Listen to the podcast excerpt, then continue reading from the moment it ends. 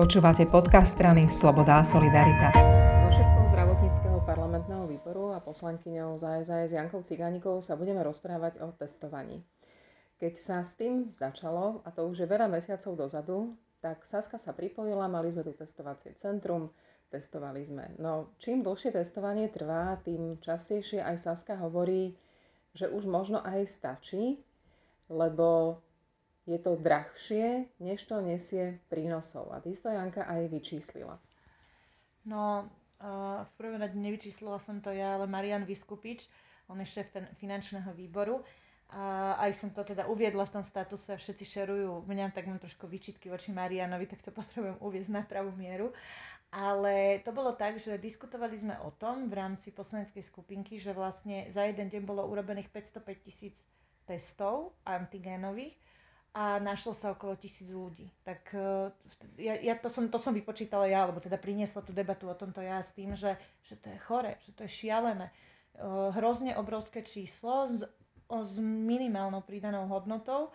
No a uh, vlastne Marian sa toho chytila a vyčíslil v podstate za víkend a tie čísla sú úplne hrozné. To je, že počas vlastne posledného víkendu sme vykonali 909 187 antigénov, a vyšlo nám 2644 pozitívnych. No a teraz, keď rátam, že cena testu je cca 5 eur, to, tej logistiky človeka, ktorého musíte zaplatiť, ochranné prostriedky, ten, kto to vykoná, všetko to, ako sa to ten človek dozvie, ďalších 5 eur, dajme tomu. Čiže keď 10 eur sme minuli na, na vykonanie testu aj, a všetko okolo toho, tak sme minuli za víkend 9 miliónov za jeden deň 4,5 milióna. On to nebude sedieť presne, lebo hovorím, jeden deň bolo 550 tisíc, druhý bol menej, hej.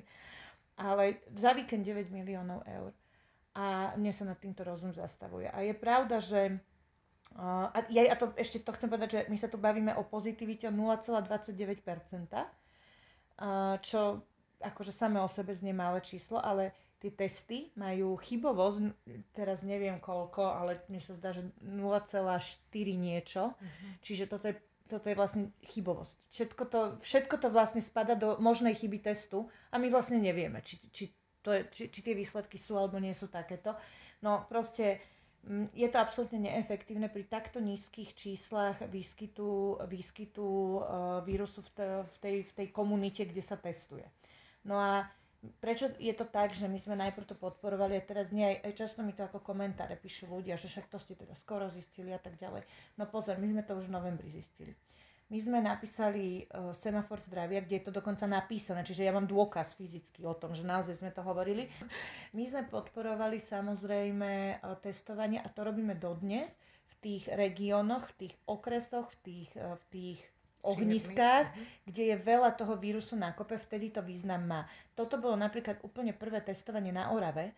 Keď si pamätáte, tam bolo, že šialené čísla, šialený výskyt. Urobili sa tam za sebou v podstate tri kola testovania a tam klesli reálne tie čísla. A to preto, lebo tam bolo už akože obrovská miera m, tých nakazených, ktorí nevedeli, že sú nakazení. A to antigenové testovanie ich, o, ich poodchytávalo, ale tým, že bol tak strašne vysoký výskyt v populácii, tam, tam sa bavíme, ja si už nepamätám akože naozaj presné čísla, či to boli 4, 5, 6 ale boli to že veľké percentá oproti dnešným 0,29. A vtedy, v tom čase a v takom regióne, kde je takáto vysoká pozitivita, ktorú zistíte tým, že sa bežne testuje mm-hmm. PCR, tak zistíte, že máte nejaký uh, vyšší počet pozitívnych testov ako je inde, tak, tak tam sa oplatia tie antigény. Alebo sa napríklad oplatia aj majiteľovi firmy, keď chce si byť istý, že jeho zamestnanci nie sú nejako nebezpečný urobiť čo najviac, no tak ich dá otestovať napríklad pri vstupe do, do, do nejakej fabriky. V poriadku, toto všetko v školách, takisto, hej, tam sa stretávajú tie decka, nie za účelom, že nájdem pozi, uh, pozitívnych, ale za účelom, že ochránim.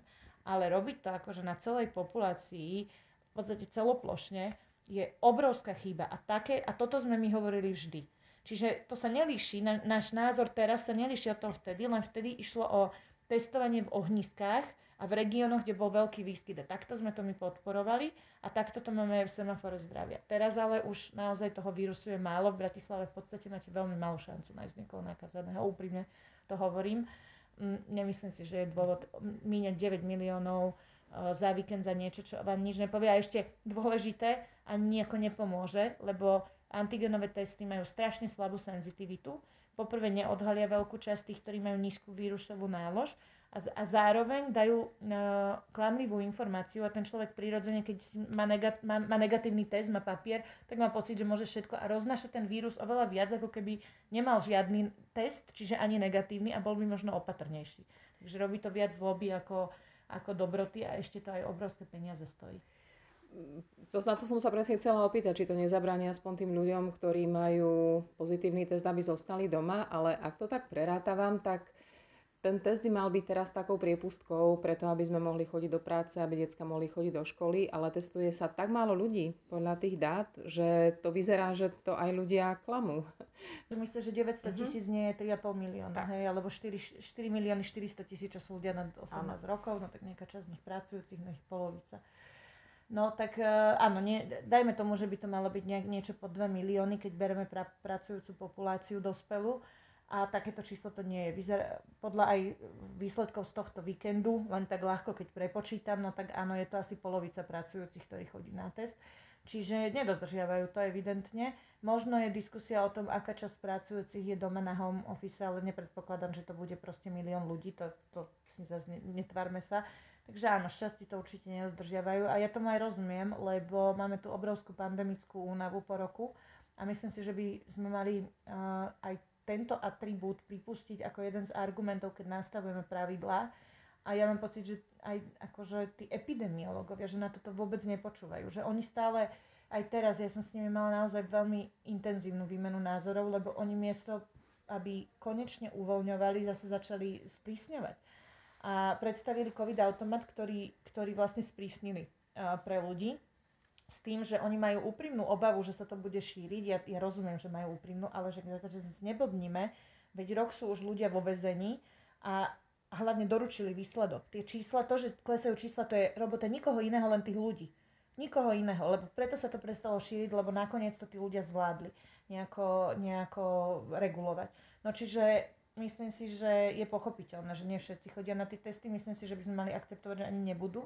A skôr to nastaviť na takej dobrovoľnej báze v zmysle, že ktorý zamestnávateľ chce, nech to u seba robí. Keď niekto sa chce testovať, tie samotesty. To je dobrý systém, to sme teraz schválovali, to je dobrý systém. Dáme ľuďom zadarmo testy, nech sa otestujú sami, oveľa lacnejšie to tým pádom je, nech sa otestujú sami, pretože chcú ochrániť tých ostatných ale nie, aby sme to naviazali na, nejakú, na nejaký benefit. Hej?